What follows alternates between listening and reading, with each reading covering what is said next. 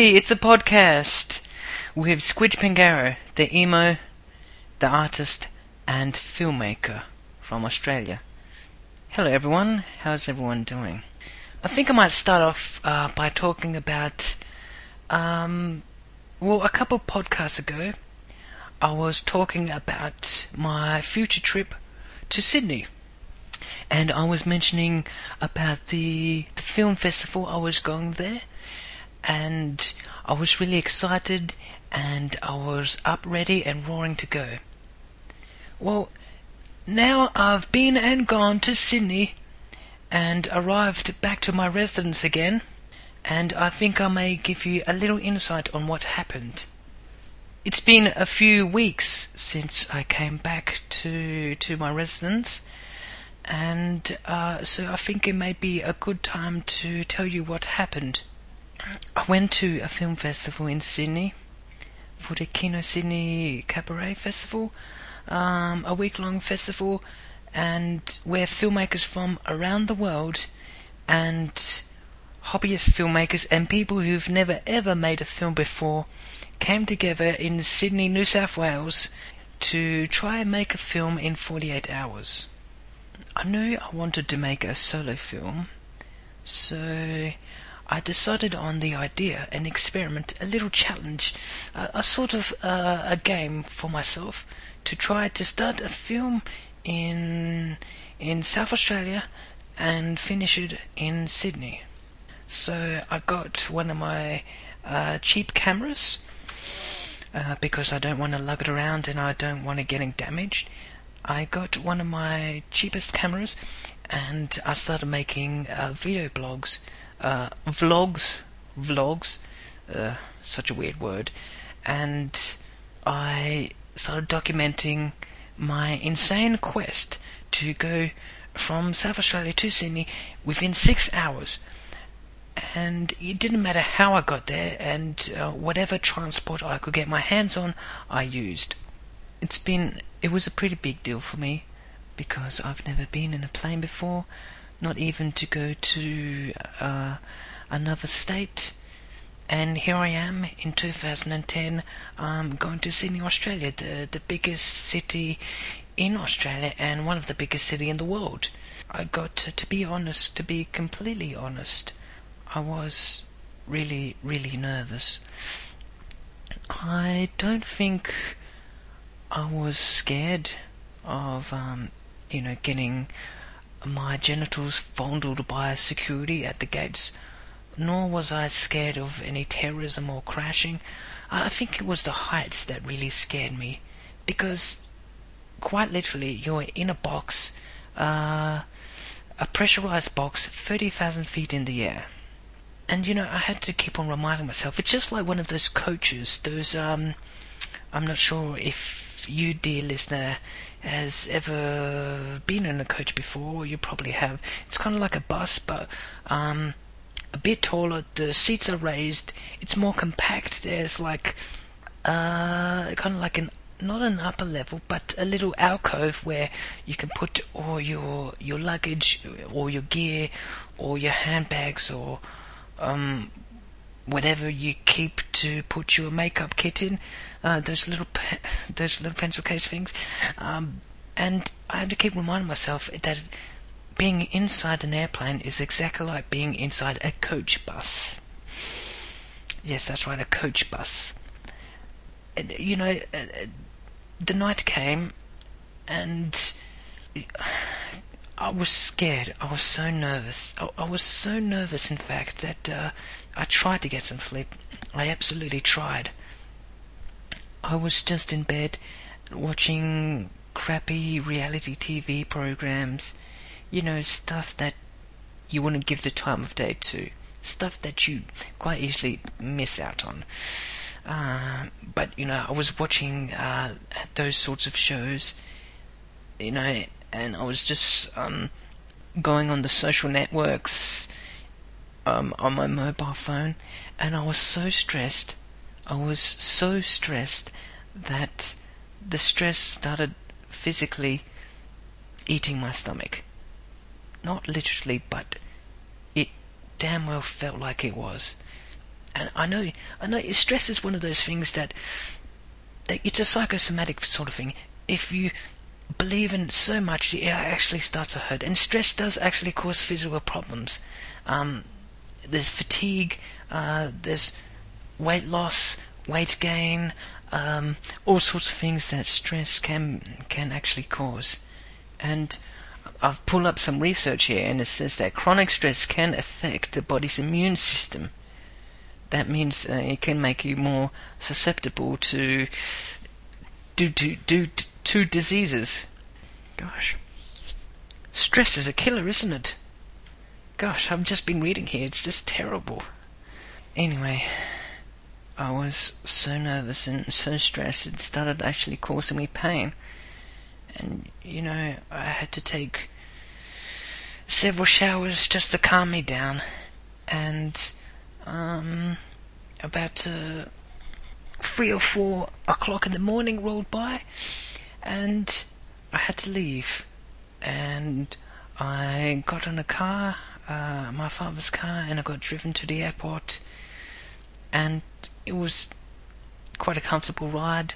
Um, uh, nobody was acting like crazies on the roads. And, you know, I found the Adelaide airport, and usually, it, there was usually, there, was, there wasn't much stuff to worry about, really. Checkout was fine. Uh, my luggage was a little bit heavy, but that's okay. Uh, it was lighter than 25 kilos, so I could carry on. I put one of those tags uh, on the luggage, uh, you know, to write your name on it and to say where you're going and so forth. And uh, yes, I opted to lighten my luggage for carry-on so I could carry it on to the plane with me. And I said goodbye to my family, and um, I went through the gates, and off I went. I, am smiling as I laugh and as, as I think of this. It's just, it was, you know, absolutely scary, but really exciting at the same time.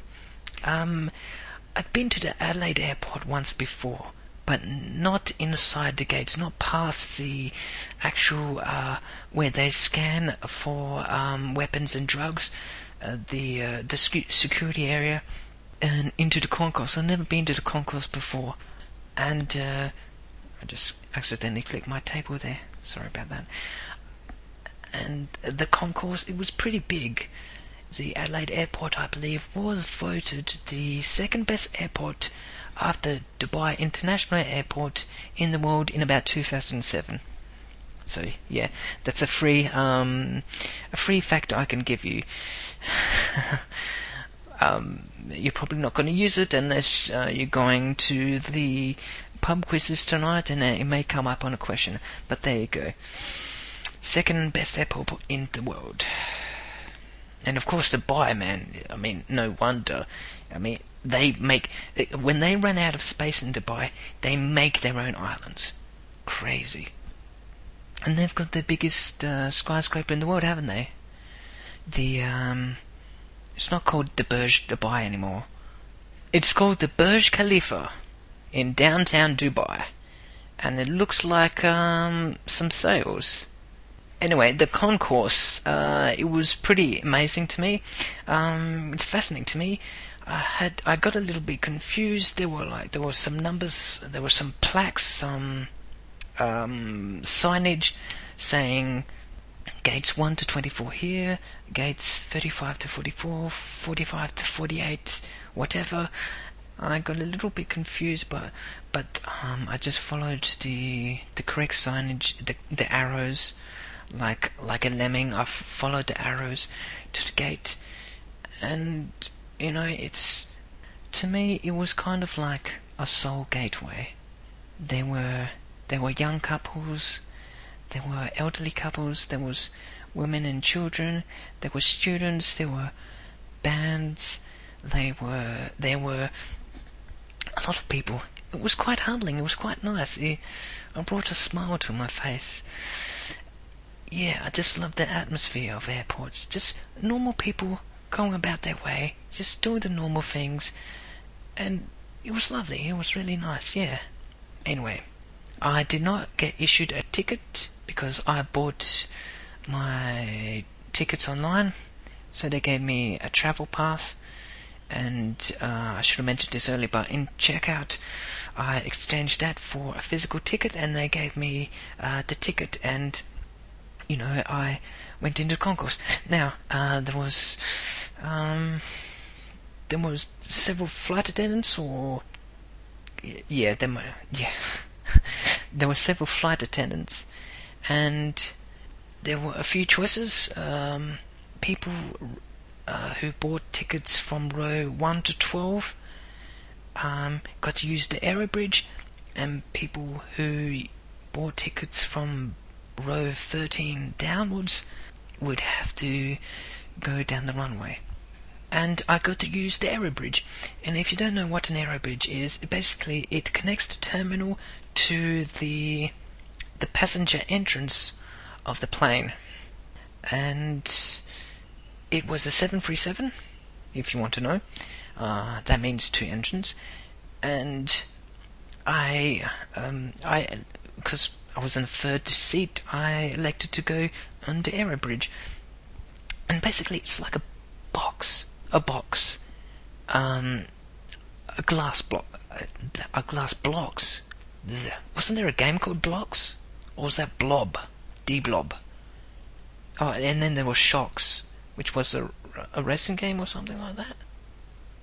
Anyway, the aerobridge was a glass box with some carpet and I had to keep uh, telling myself not to look outside because you know I'm several uh, feet in the air in a glass box, and I was walking, carrying my luggage, and it was I had a smile on my face, and it was great. And I've never been on an, an aero bridge before, and it opened up, and it was really um, the entrance to the passenger door, shall we say, that's probably not what it's called. But anyway, I'll call it the passenger door because I, I don't, I'm stupid and I don't know that different. Anyway, it was it wasn't cramped. That's not the word, but it was kind of um, it was a bit more roomier than cramped, but it's sort of like a comfortable space. I was very um, pleased with the design of it all. Um, it seemed uh, seemed quite um, comfortable the design. Cause I would be scared shitless if it was just huge and wide. I would have become agoraphobic right there and then. But it was okay. And the the lovely female attendant said, um, "Come in, uh, Mr. Pengaro or Mrs. Pengaro, and come in and take your seat." And it was lovely and uh, of course I the overhead compartments where you put luggage, I put mine there. I was carrying my camera, which I started filming in uh, in in Adelaide, and uh, but I didn't turn the camera on. I didn't turn the camera on and anything like that. I turned my my mobile off, and my MP3 player was in my pocket, and you know, it's uh it's Australian law that you have to, when takeoff and landing, you have to turn off all your electronic devices, especially the ones that transmit stuff, such as laptops, um, Wi-Fi networks, mobile phones, that sort of things. I just said, uh, you know, turn it off. Um, there's no need for it to be on anyway, and uh, you know, I just couldn't really be bothered to faff about it. I just said it would be much easier to turn it on back again when I land in Sydney and land on terra firma. So I turned my mobile off and my camera was off, put it in this little bag, and I, um, you know, they instructed us to put all like carry-on bags like under the under underneath the chairs. So I did that. I did as I was told. There was a slight delay, but that's okay. It was five in the morning at this point. I had um, just clocked up three hours um, in trying in my quest, and there was a little um, incident. No, it wasn't an incident. Because every time I use that word incident, it's like something bad happens. Like the incident, like you go to your office workers. Oh, did you hear about Gary last night? Uh, it seems there was an incident with the wine cooler. It always sounds sus, that word incident. The incident. Uh, yes, we refer to that thing as the incident. It always sounds like you've done something controversial. The incident. But you know, there was I got a little bit confused. I mean, it was it was my first time flying, and those fucking band members from from fucking Queensland, I guess they seem to be from Queensland. I'm not saying all Queenslanders were like them, but those sure as hell were fucking laughing at me because I went in the wrong s- seat immediately, and you know, and then they because there was a woman with um was she in a leg cast? No, that was just across from me. Anyway, there was this woman who had to go into because I said I didn't want a window seat. I said fuck that. I don't want to see it um, going upwards. I I don't want to witness takeoff. I don't want to witness landing. I don't want to witness it when it was banking.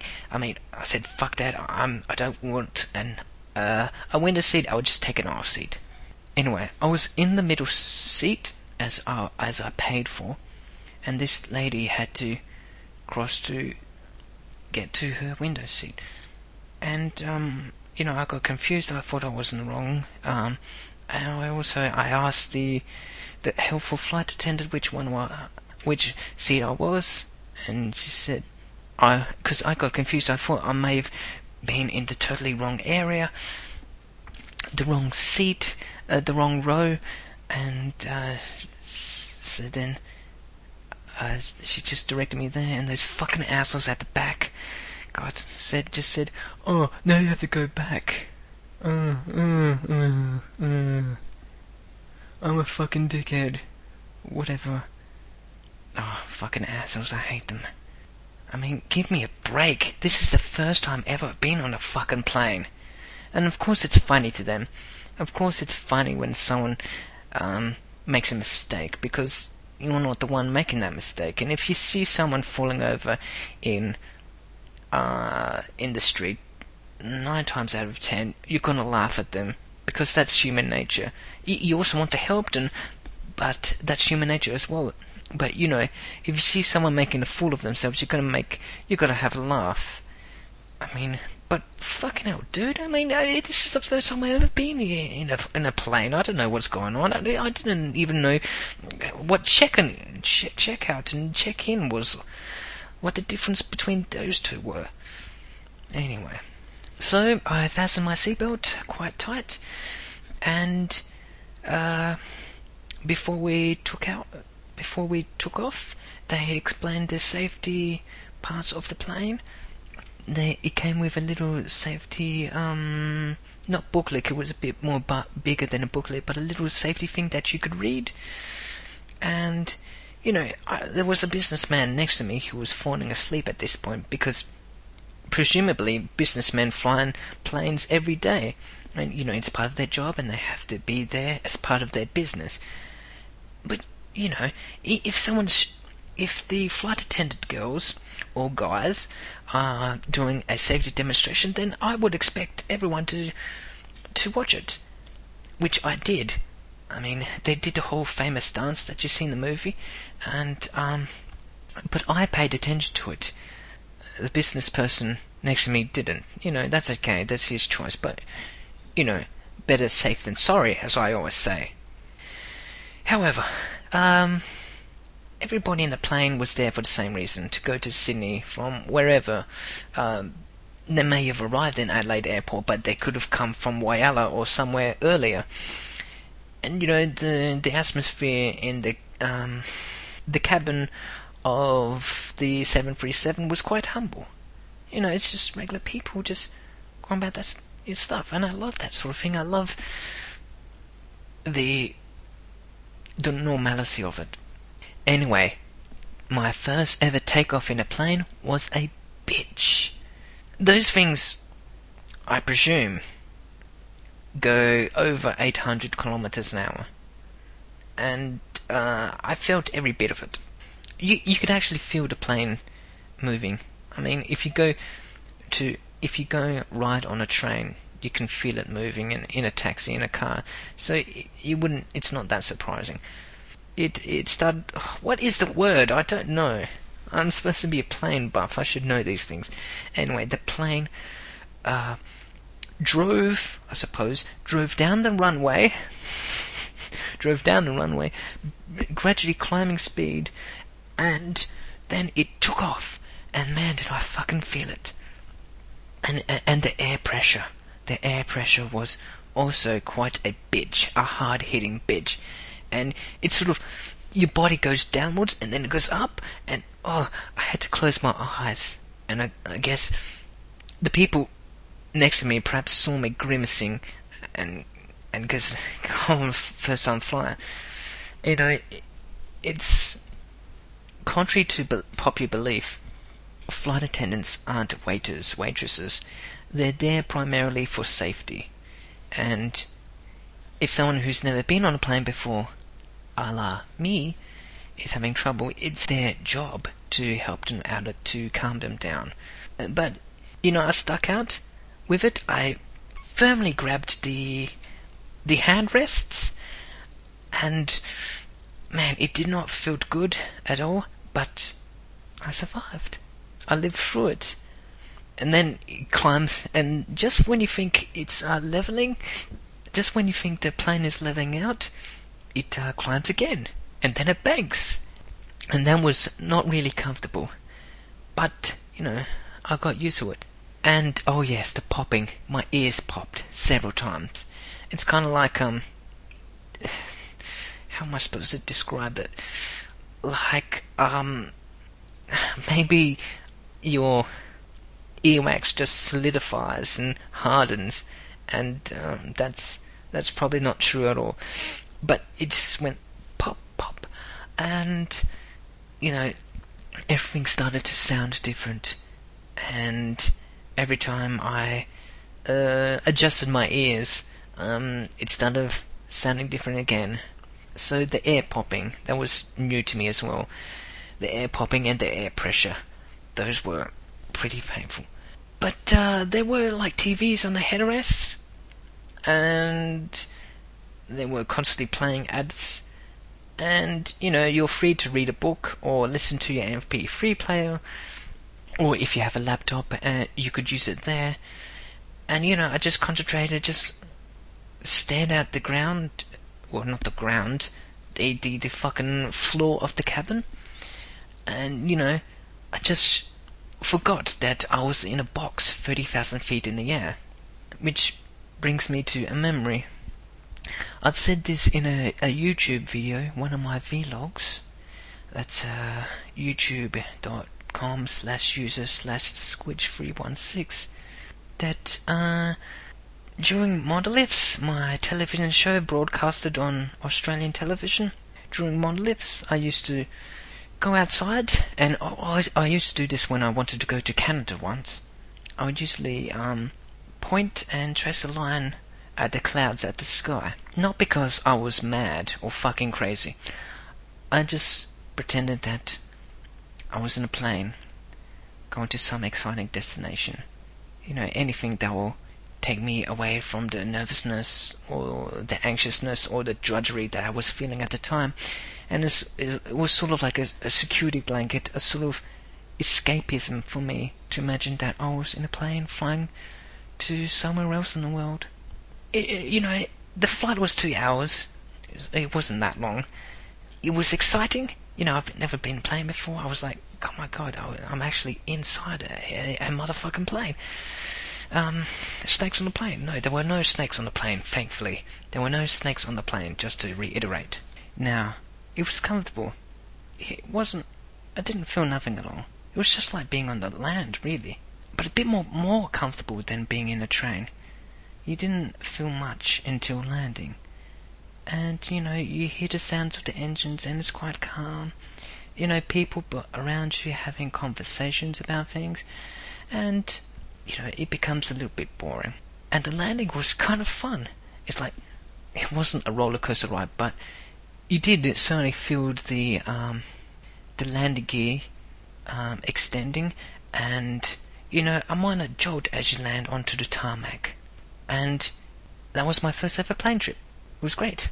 When I landed in Sydney, once again I elected to use the Aero Bridge. And Sydney Airport is huge, man. It is really big.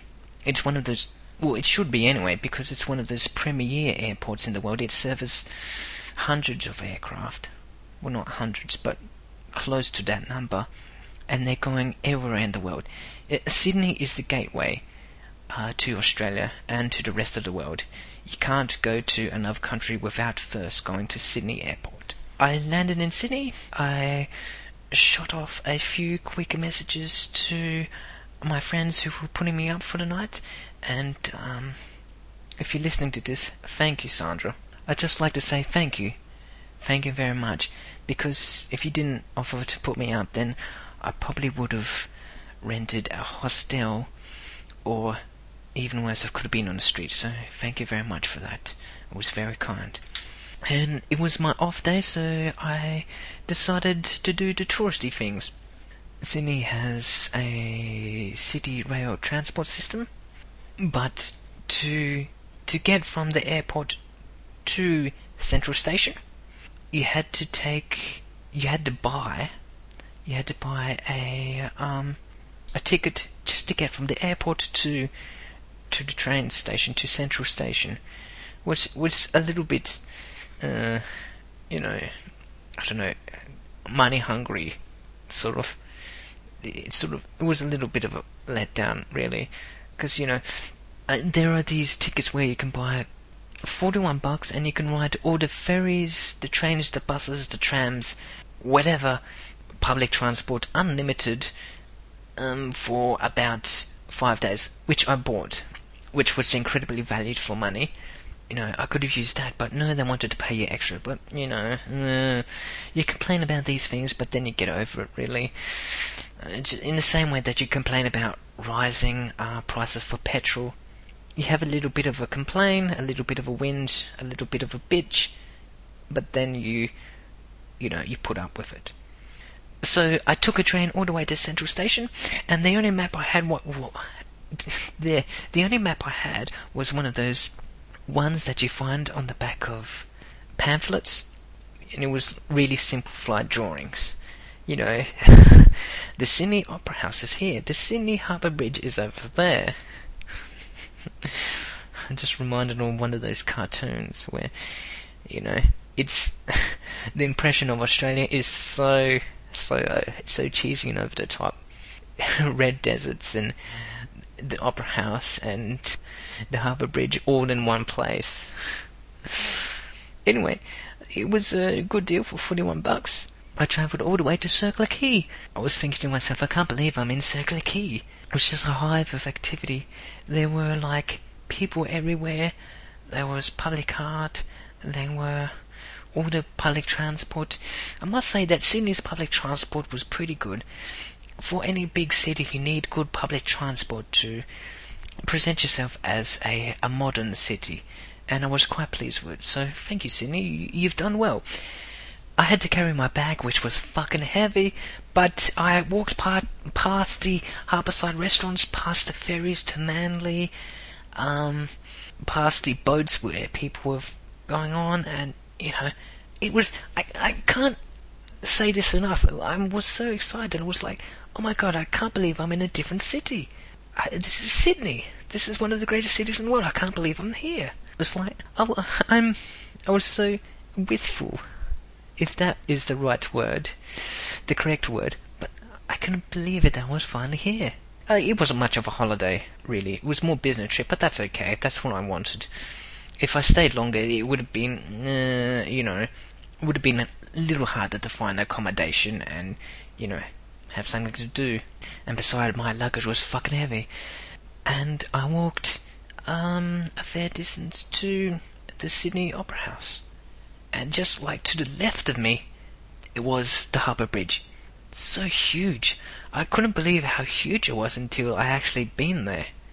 Man, it, it spanned, well, entire harbour really because that's what a bridge's job is to do. But it was extraordinarily beautiful. I, I I took a lot of photos and some video. So and several tourists actually called me about called me out about.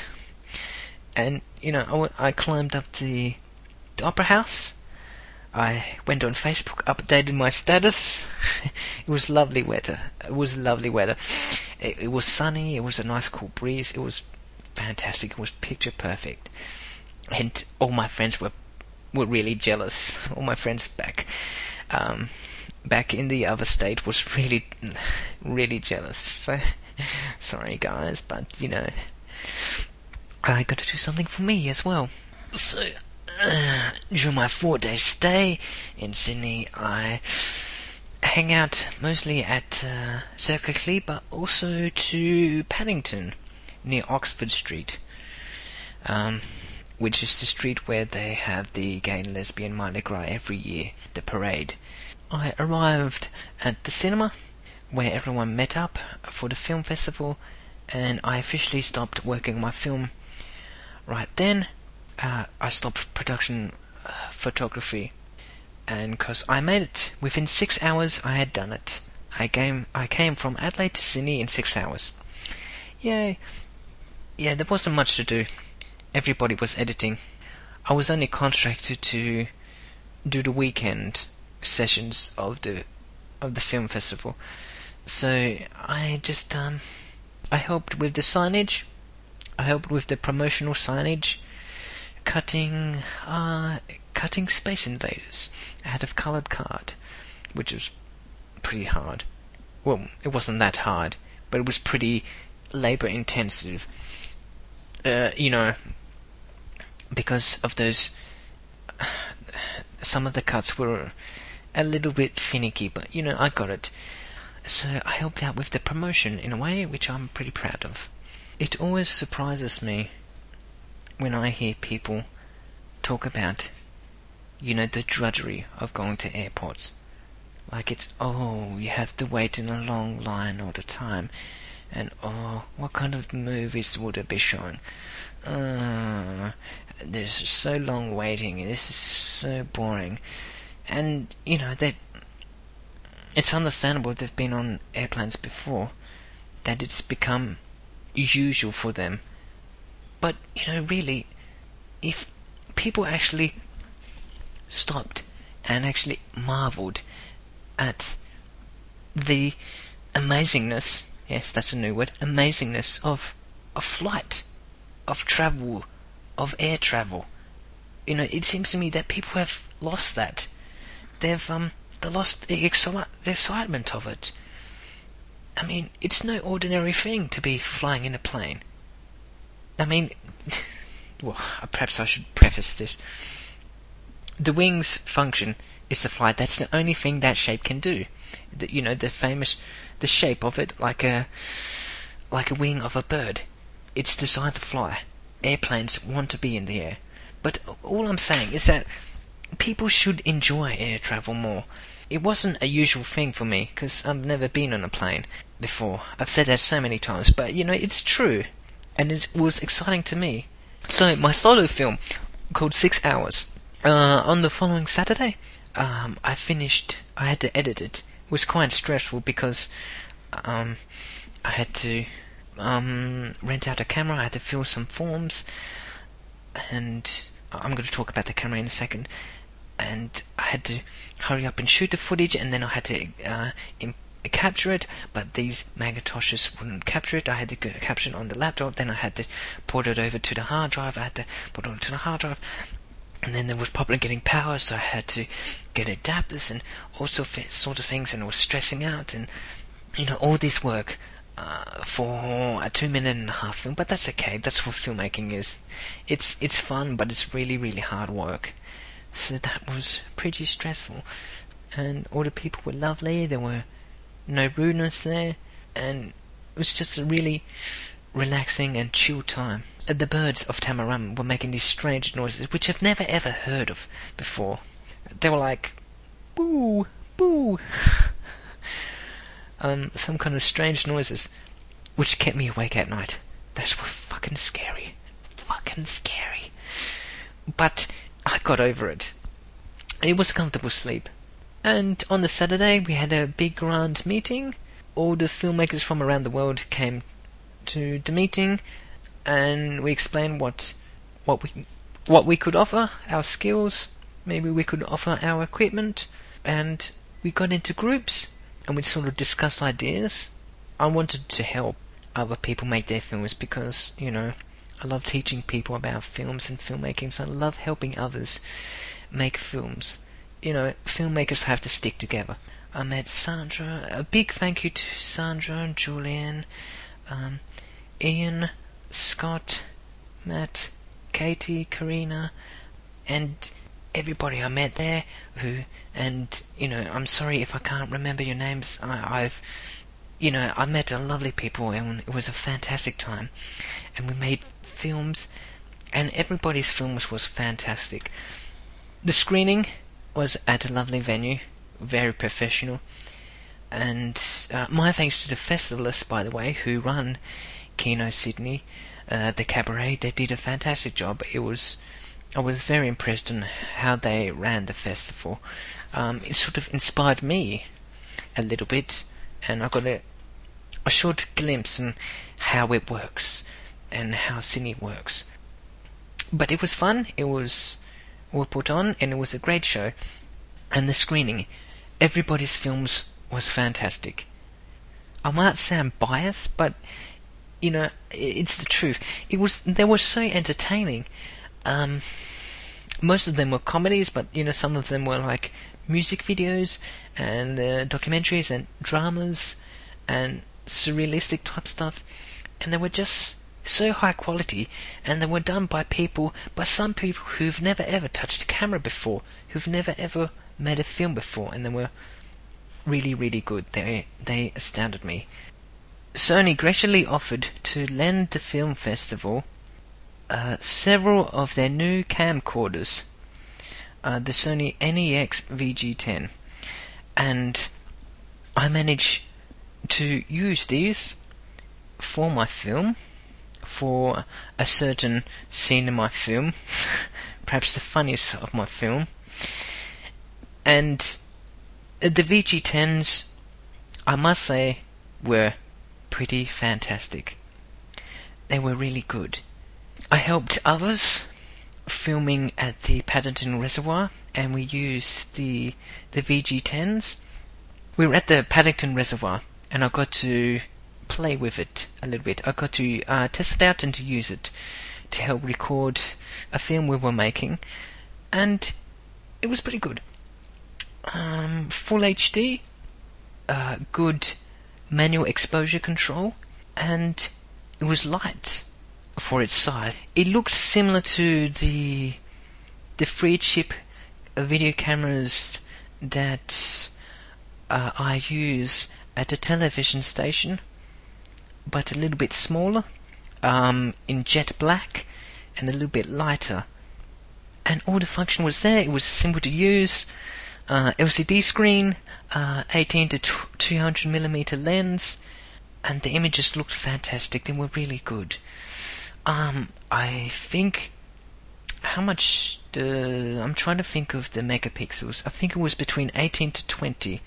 I'm not so sure, but it was full HD and it was just a work of art to look at, and and the video, and I'm not sure if it was if um the other filmmakers and I set it at a at a different uh, setting, but the frame rate was a little bit choppy when we was making film called uh, Balls Gone Bad. It's a pretty good film. You should see it. Um, if I have a link to it, I'll link it up. But it's a cross between a DSLR and a video camera, which means it's kind of like stills and video at the same time. It's in between there. It's um transboundary, so it's half and half. It did turn out that we did set it on a different setting, on the wrong setting, when I filmed my my scene it was perfectly perfectly fine. It was the first time I've used the the VG10, and so I didn't have quite the firm grasp of it. I've used similar camcorders before, and I know how to operate them. I don't know how the problem was fixed. Uh, I don't know why my film was had a better frame rate than the other film. Um, maybe it was stuck on the DSLR mode. I don't know. It was I don't know. But the camera performed well, and it was good. 14 megapixel. Here they go. Yep. 14 megapixels. 7 frames per second. Oh, that must have been what happened. Uh, we must have, yeah, yeah, we must have changed the frames per second to a different amount, and that's why some of our footage was a little bit slow. So the film was called Balls Gone Bad, which was great. Um, I also helped on another film called Just Like Me for uh, uh, Scott Henderson and his team, and everybody worked really hard. I was the guy holding a sword, standing next to a nun at a bus stop. Now that's filmmaking. If if you're a guy holding a sword, uh, standing next to a nun at a bus stop, you're a filmmaker. You don't have to worry about anything else. You've made it. Have you heard that Melbourne's Australian Centre for Contemporary Art and Hewlett Packard uh, is dismantling their exhibition?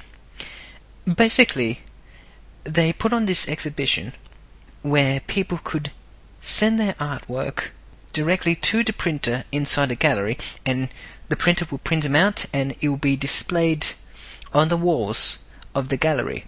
However, some artists rose up in arms at this, saying that it would take away the copyright of the art that was produced. In other words, the artist will lose their their ownership of the art they created. It will go directly to uh, the gallery, and this sort of angered. You know, I can't see the point. Because if I spend a lot of time on a painting, be it a traditional painting or a digital painting, I would want to retain ownership of that painting because when you're painting, you give a little bit of yourself, your own soul, if you will, inside a painting and it's transmitted. And that painting or that artwork will forever have a part of you inside of it which sounds dirty. Anyway, there's been a reaction exhibition, and some artists are holding a similar kind of thing, but they're encouraging to submit protest works against this sort of thing. So uh, the organizer just wanted to distance itself from the whole debacle. The flight back was since this would have been my second ever flight, uh, second ever trip on an airplane, I got pretty used of it. I knew what to expect now. And I did all the usual thing. I've turned, I turned off my phone, I buckled myself in, I paid attention to the safety diagrams, uh, no assholes were in the back of me sniggering away. Um, this time I was near the wings. I saw a good shot of the wings. And, you know, I was still petrified of window seats, so I took once again an aisle seat. But you know, sometimes I like to glance a little bit to the side and catch a little glimpse of the the windows. All I really saw uh, from the window seat was Sydney Harbour coming in when I came in, and when I left Sydney, I saw like a patchwork of red and green, which was was kind of beautiful, very painterly, I might add. like civilization. And you know, the fluffy white clouds, like uh, like fairy floss in a sea of blue. Takeoff was a little bit rough on me, and I don't know what the fuck that was. It actually, I don't know what the phenomenon is, but when I took off from Adelaide, it was horrible. But when I took off from Sydney, it was not. And when I landed in Adelaide, it was horrible. But when I landed in Sydney, it was not. And I touched down.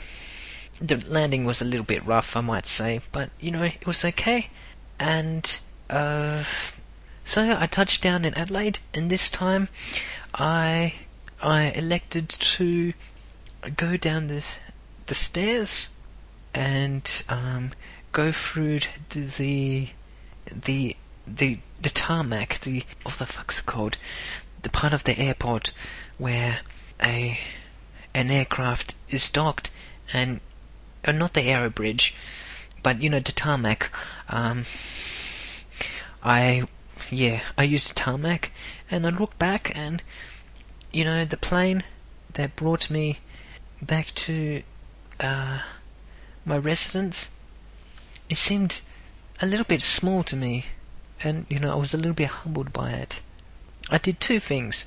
I I've got experience of the air bridges, and I've also got experience of uh, getting onto the plane and getting off the plane via the the tarmac. I came back uh, to the CBD, and the first thing first, I wanted some burgers. I really wanted some burgers for breakfast. For some reason, I wanted fucking burgers. I don't know. I don't know what's wrong with me. So I went to a certain uh, burger place in the CBD, and I ordered some burgers, and um, and now I know why I don't usually go to that store that often. It tasted fucking shit. Um, it tasted terrible. It feels like it felt like that when every time I took a bite, like a film of oil would just drip. Sorry. It felt like that every time I took a bite, a film of oil just started to drip down from my hand, just covered me in film of oil. It was disgusting. Oh, why the fuck did I order those? Uh, there are a million things I could have had. I could have had salmon and um, tomato bruschetta with basil and oregano. Oregano. I could have had that, but I didn't. I had fucking shitty burgers. And that was it. That was my adventures in Sydney. Um, I've been posting pictures on it on on Flickr, and on Facebook. So I've got my new mini series called The Sydney Adventures. It'll be on YouTube on my YouTube channel. Check it out. Short mini adventures from Sydney, and and you can also take a look at the films that were made at the film festival at the Kino Sydney Vimeo page. Please check that out. Those really are fantastic. And like I said, they're really, really funny and they're really, really entertaining. So please check it out. Yeah, that was my first ever plane trip ever, and my first time in Sydney, and I've completed a goal. I set myself a goal to be on a plane, and although it wasn't some sort of holiday or a Contiki tour or something like that, I achieved the goal. So now I know what to do in airports and check-ins and what to do inside airplanes. I know all that stuff. I'm not an expert, of course, but you know, at least I do have some basis, um, a base to work on, a foundation a mental foundation to work on. I don't know what kind of fucking metaphors I'm coming up here, but at least I know what to do now. I'm a little bit more experienced. So I, I uh, told you that I'll go to Sydney, and I did. And uh, by the way, um, if I didn't go to Sydney, my friends would have killed me. My friends in Sydney and my friends uh, in Adelaide would probably have um, killed me. Probably had a go at me. So, dear listener, don't let anyone tell you that you can't do anything, or or or let your anxiety take over, or you can't complete a goal. You can do it. You just gotta have faith in yourself and smile. so I'm about to wrap it up. Um, I'm done speaking for now. Thank you for listening to this podcast. Good night.